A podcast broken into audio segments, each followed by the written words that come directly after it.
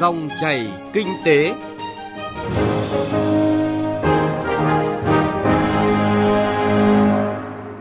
Xin kính chào quý vị và các bạn. Mời quý vị và các bạn cùng theo dõi chương trình Dòng chảy kinh tế thứ năm ngày mùng 9 tháng 1 năm 2020. Trong 20 phút của chương trình, chúng tôi sẽ chuyển tới quý vị và các bạn những nội dung chính như sau. Kinh tế nền tảng số sẽ đem lại nhiều lợi thế cho kinh tế số. Cao điểm đấu tranh chống buôn lậu, gian lận thương mại và hàng giả, không để buôn lậu diễn ra phức tạp trong dịp Tết. Chuyện thị trường với bài viết Bảo đảm nguồn cung hàng hóa dịp Tết Nguyên đán canh tí 2020. Bây giờ, mời quý vị cùng nghe một số thông tin kinh tế đáng chú ý. Bộ trưởng Bộ Kế hoạch và Đầu tư Nguyễn Chí Dũng và trình Thủ tướng Chính phủ xem xét quy định chủ trương đầu tư dự án vận tải hàng không cánh diều.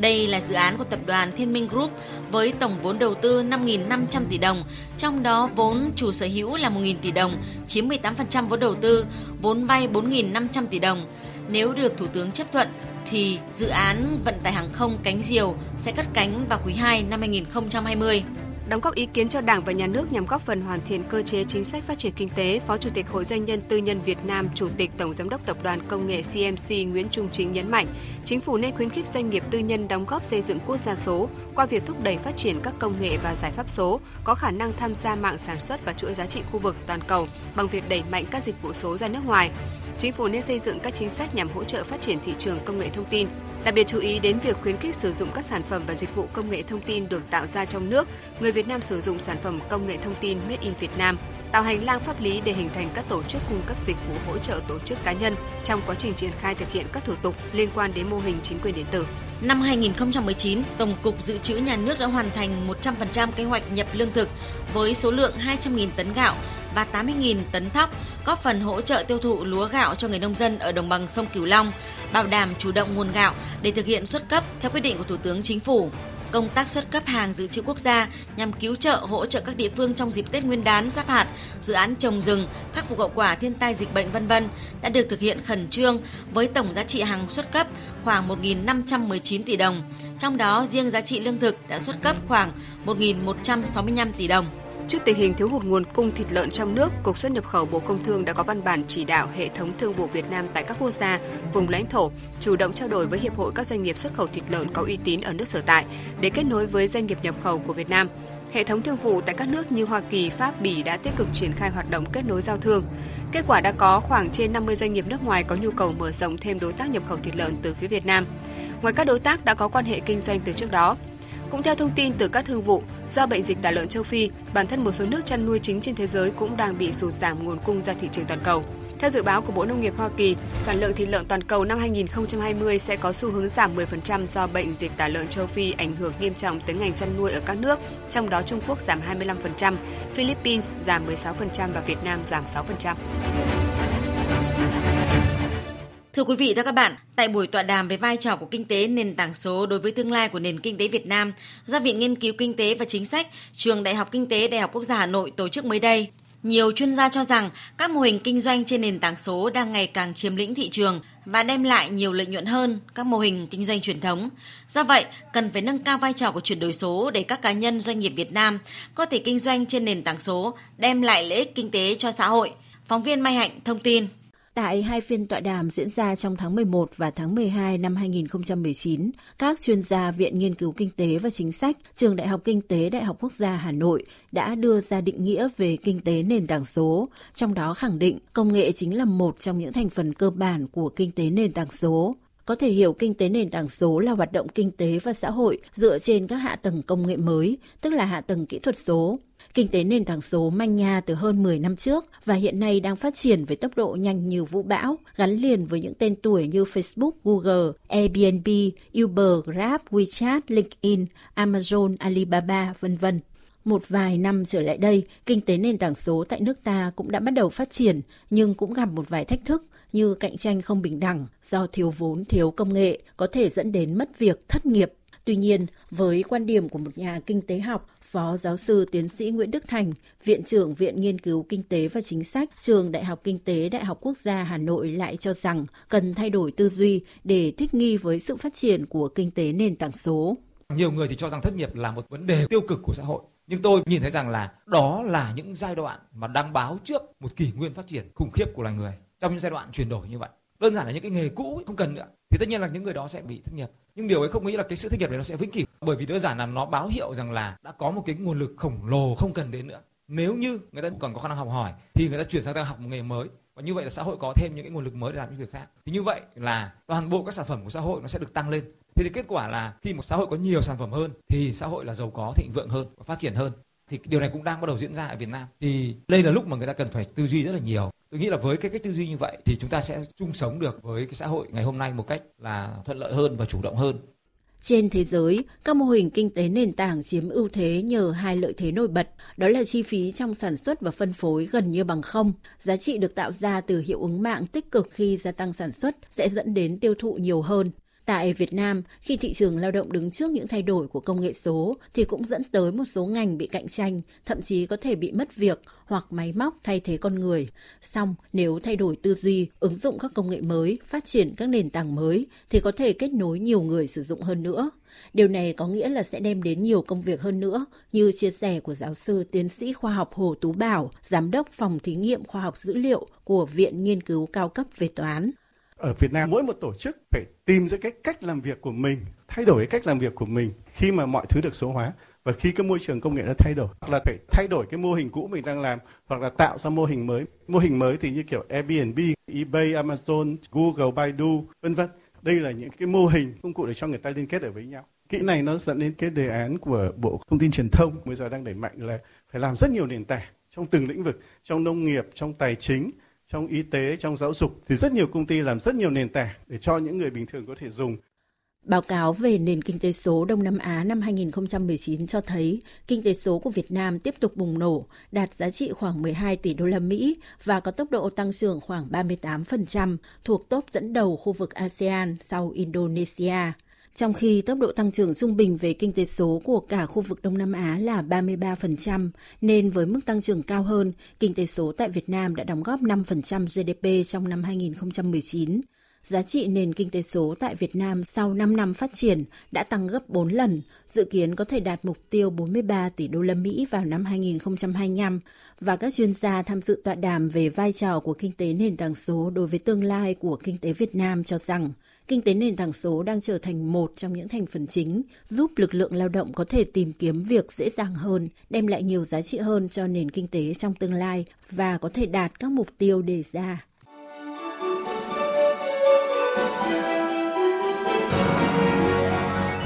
Dòng chảy kinh tế, dòng chảy cuộc sống.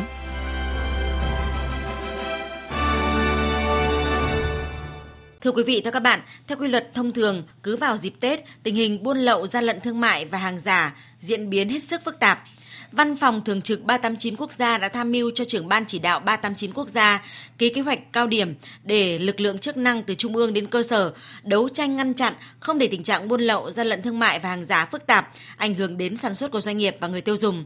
Ghi nhận của phóng viên Đài Tiếng nói Việt Nam. Thực hiện đợt cao điểm kiểm tra thị trường trước, trong và sau Tết Nguyên đán canh tí 2020, Cục Quản lý Thị trường Lạng Sơn, địa phương biên giới những ngày giáp Tết đang căng mình hàng đêm bố trí lực lượng lập chốt bám địa bàn kiểm tra, bắt giữ lượng lớn hàng lậu, hàng giả, hàng không có nguồn gốc xuất xứ. Ông Đặng Văn Ngọc, quyền Cục trưởng Cục Quản lý Thị trường tỉnh Lạng Sơn cho biết, hiện lực lượng đang tích cực chủ động phối hợp với các lực lượng chức năng kiểm soát kinh doanh các sản phẩm từ lợn, đặc biệt là các mặt hàng phục vụ nhu cầu tiêu dùng dịp Tết. Trong thị trường nội địa thì cơ quan quản lý trường phối hợp với cơ quan công an tỉnh tăng cường chống buôn lậu tại khu vực trong nội địa. Bằng các cái giải pháp, thứ nhất là chúng tôi kiểm soát các kho, các cái điểm tập kết cái hàng hóa nhập lậu. Rồi là chúng tôi phối hợp cơ quan cảnh sát giao thông dừng kiểm tra các phương tiện vận chuyển cái hàng hóa mà có dấu hiệu là vận chuyển hóa nhập lậu để kiểm tra kiểm soát và tiến hành xử lý nghiêm đối tượng vi phạm theo quy định pháp luật thời điểm cuối năm thì lực lượng quản lý trường cũng đã xây dựng rất nhiều cái kế hoạch. Cụ thể là kế hoạch số 1081 để tăng cường công tác chống buôn lậu gian lận thương mại và hàng giả và cái dịp trước, trong và sau Tết Nguyên đán canh tí năm 2020 thì trên cơ sở đó thì các cái đội quản lý trường đồng loạt ra quân bắt giữ và xử lý phương tiện vận chuyển cái hàng hóa vi phạm chủ động xây dựng cơ sở báo tin, nhân mối để nhận được sự cung cấp các cái thông tin, các cái đối tượng cũng như cái đường dây cũng như cái phương tiện vận chuyển hàng hóa vi phạm chúng tôi có sự phối hợp tốt với các cơ quan, các lực lượng chống buôn lậu trên địa bàn khi mà bắt giữ được rồi thì trên cơ sở đó chúng tôi phối hợp để xử lý nghiêm các cái vụ việc nào mà đối tượng vận chuyển, buôn bán hàng hóa vi phạm mà có cái dấu hiệu tội phạm thì chúng tôi chuyển đến cơ quan điều tra để làm rõ cái việc đó. Kế hoạch trọng tâm trong đợt cao điểm chống buôn lậu trước trong và sau Tết Nguyên đán 2020, Tổng cục Hải quan chỉ đạo các cục và các đơn vị, nhất là lực lượng kiểm soát hải quan tăng cường thu thập thông tin, nắm tình hình tuần tra kiểm soát tại các địa bàn khu vực cửa khẩu đường bộ, khu kinh tế cửa khẩu, khu tập kết hàng hóa gần biên giới, khu vực cảng biển, cảng sông quốc tế, cảng hàng không dân dụng quốc tế, bưu điện, chuyển phát nhanh quốc tế, đường sắt liên vận quốc tế và các địa điểm khác thuộc địa bàn kiểm soát hải quan. Ông Nguyễn Hùng Anh, Cục trưởng Cục Điều tra chống buôn lậu Tổng cục Hải quan nhấn mạnh, tại các cửa khẩu biên giới, hải quan đặc biệt chú trọng kiểm soát chặt chẽ hàng hóa xuất nhập khẩu, hành lý của hành khách xuất nhập cảnh dịp cuối năm và những ngày trước, trong và sau Tết Nguyên đán canh tí 2020. Tăng cường quản lý tổ chức thực hiện quyết liệt, hiệu quả nhiều giải pháp thiết thực và tăng cường công tác phối hợp tuần tra, kiểm soát thường xuyên tại các địa bàn trọng điểm Thứ nhất về tuyến biên giới, cửa khẩu đường bộ, hoạt động buôn lậu vận chuyển trái phép chủ yếu các mặt hàng là hàng bách hóa tiêu dùng, vật liệu xây dựng, đồ điện tử và mặt hàng tiêu dùng thiết yếu trong các dịp Tết Nguyên đán như thuốc lá, rượu bia, bánh kẹo, hoa quả, thực phẩm, gia súc, gia cầm. Đặc biệt là trước Tết Nguyên đán, tình hình vận chuyển trái phép, tàng trữ mặt hàng pháo nổ dự báo diễn biến phức tạp, các đối tượng ngày càng liều lĩnh khi vận chuyển pháo nổ với số lượng ngày càng lớn. Tại các cảng hàng không, bưu điện quốc tế, các mặt hàng vi phạm chủ yếu là gồm sản phẩm động vật hoang dã quý hiếm, ngoại tệ, mỹ phẩm, tân dược, thực phẩm chức năng, thời trang cao cấp, rồi thiết bị, công nghệ, rượu ngoại, thuốc lá, xì gà. Bên cạnh đó, hoạt động vận chuyển trái phép như các chất ma túy tiếp tục diễn ra phức tạp. Về các tuyến đường biển, cảng biển, cảng sông quốc tế, tập trung vào các mặt hàng như xăng dầu, than, khoáng sản, gỗ, động thực vật và sản phẩm của động thực vật hoang dã và các loại phế liệu, khoáng sản, thiết bị điện tử, điện lạnh, hàng gia dụng đã qua sử dụng về các giải pháp cho công tác đấu tranh chống buôn lậu, gian lận thương mại và hàng giả trong dịp trước, trong và sau Tết Nguyên đán, ông Đàm Thanh Thế dự báo, theo quy luật thông thường dịp cuối năm tình hình buôn lậu, gian lận thương mại và hàng giả sẽ có nhiều tiềm ẩn diễn biến phức tạp. Một trong những nguyên nhân của thực trạng này là do chúng ta đang đứng trước tiến trình hợp tác quốc tế ngày càng mở rộng, kinh tế nhiều thành phần cũng như đẩy mạnh cải cách thủ tục hành chính. Đây cũng là cơ hội để các đối tượng lợi dụng thực hiện hành vi buôn lậu, vận chuyển hàng hóa trái phép, đưa hàng hóa không đảm bảo chất lượng vào thị trường tiêu thụ. Ông Đàm Thanh Thế nhấn mạnh, dịp Tết này là cao điểm các lực lượng chức năng phải phối hợp để nhận diện ra các hành vi vi phạm, đấu tranh nhằm ngăn chặn. Cuối năm, tình hình buôn lậu, gian lận thương mại, hàng giả, hàng kém chất lượng cũng có nhiều diễn biến tiềm ẩn phức tạp. Thế cho nên văn phòng thường trực đã tham mưu cho trưởng ban đã ký kế hoạch cao điểm để các lực lượng chức năng từ trung ương đến cơ sở đấu tranh ngăn chặn không để cho tình trạng buôn lậu gian lận thương mại hàng giả phức tạp ảnh hưởng đến sản xuất ảnh hưởng đến doanh nghiệp, ảnh hưởng đến người dân. Hiện nay các lực lượng chức năng đang tổ chức thực hiện thành lập các đoàn công tác để đôn đốc các địa phương lực lượng chức năng đấu tranh ngăn chặn. Chúng ta từng bước ngăn chặn, từng bước xử lý, đấu tranh ngăn chặn chống buôn lậu trong thời gian Tết. Hiện Văn phòng Thường trực và các lực lượng chức năng đã thành lập các đoàn công tác để đôn đốc các địa phương lực lượng chức năng đấu tranh quyết liệt triệt đề. Năm 2020 trong chương trình hành động của Ban chỉ đạo 389 quốc gia nhận diện đấu tranh đối với hàng hóa nước ngoài đưa vào Việt Nam, lấy Made in Việt Nam để xuất khẩu đi nước thứ ba, hòng hưởng các chế độ ưu đãi.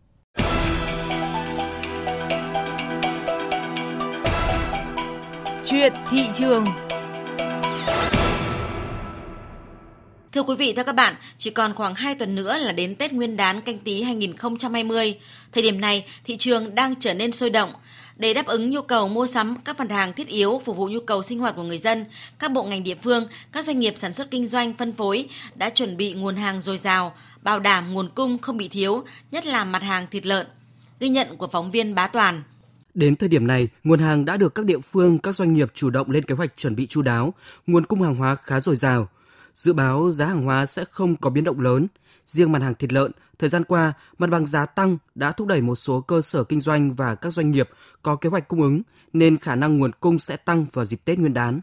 Tại Hà Nội, bên cạnh việc chuẩn bị tốt nguồn hàng đáp ứng nhu cầu của người dân trong dịp Tết Nguyên đán, Sở Công Thương thành phố Hà Nội cùng các doanh nghiệp, cơ sở sản xuất đã sẵn sàng các phương án tổ chức kinh doanh, cung ứng hàng hóa, đồng thời tăng cường kiểm soát về giá và chất lượng, theo bà Trần Thị Phương Lan, Phó Giám đốc Sở Công Thương thành phố Hà Nội, từ nay đến Tết Nguyên đán, Sở Công Thương sẽ chủ trì phối hợp với các ngành chức năng để tăng cường theo dõi kiểm tra hàng loạt đơn vị sản xuất kinh doanh để nắm bắt nguồn cung cấp hàng hóa, nhất là các mặt hàng thiết yếu và mặt hàng có nhu cầu sử dụng cao trong dịp Tết. Chuẩn bị cho Tết Nguyên đán canh tí thì Sở Công Thương Hà Nội đã chuẩn bị với một cái lượng hàng hóa khoảng 31.200 tỷ và tăng khoảng 10 đến 15% so với ờ, năm 2019.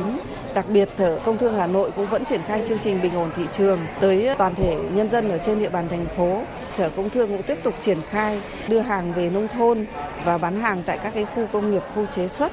Đối với mặt hàng thịt lợn thì ờ, Sở Công Thương cũng đã phối hợp chặt chẽ với Sở Nông nghiệp để xác định nguồn cung. Bên cạnh đó thì cũng phối hợp chặt chẽ với Cục Hải quan thành phố Hà Nội để xác định cái nguồn hàng nhập khẩu về địa bàn thành phố Hà Nội và phối hợp với Sở Công Thương các tỉnh thành phố kết nối các cái doanh nghiệp của Hà Nội với các cơ sở sản xuất lớn của các cái tỉnh để đưa cái nguồn hàng về đáp ứng cái nhu cầu tiêu dùng cho người dân ở trên địa bàn toàn thành phố.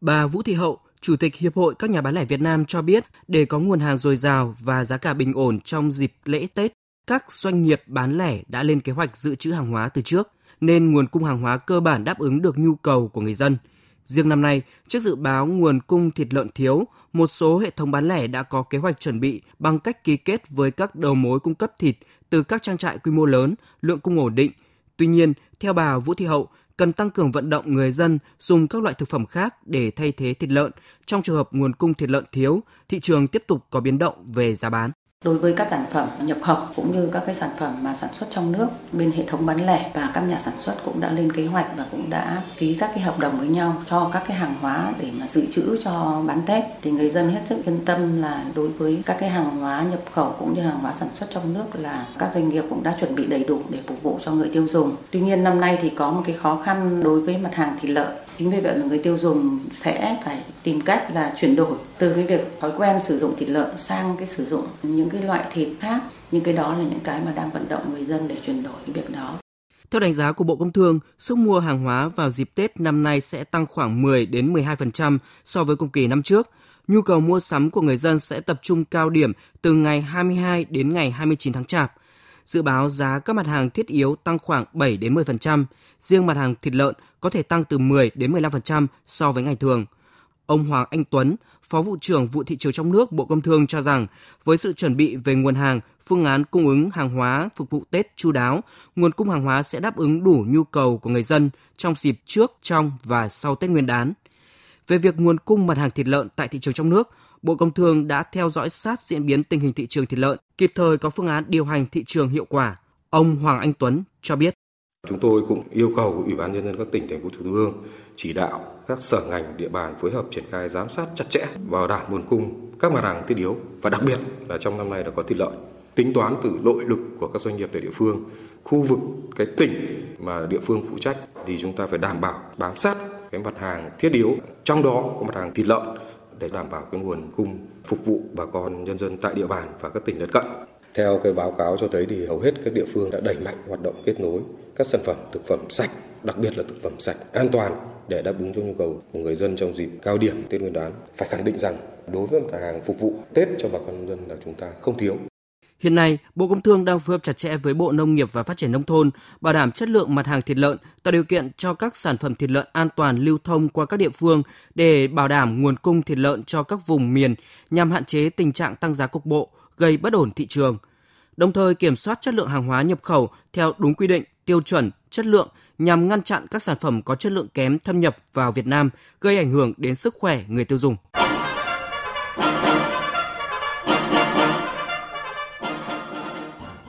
Thưa quý vị, thưa các bạn, chuyện thị trường với bài viết Bảo đảm nguồn cung hàng hóa dịp Tết Nguyên đán canh tí 2020 của phóng viên Bá Toàn đã kết thúc chương trình Dòng chảy kinh tế hôm nay của Đài Tiếng nói Việt Nam. Chương trình do biên tập viên Phạm Hạnh cùng nhóm phóng viên kinh tế thực hiện. Xin cảm ơn quý vị thính giả đã quan tâm theo dõi.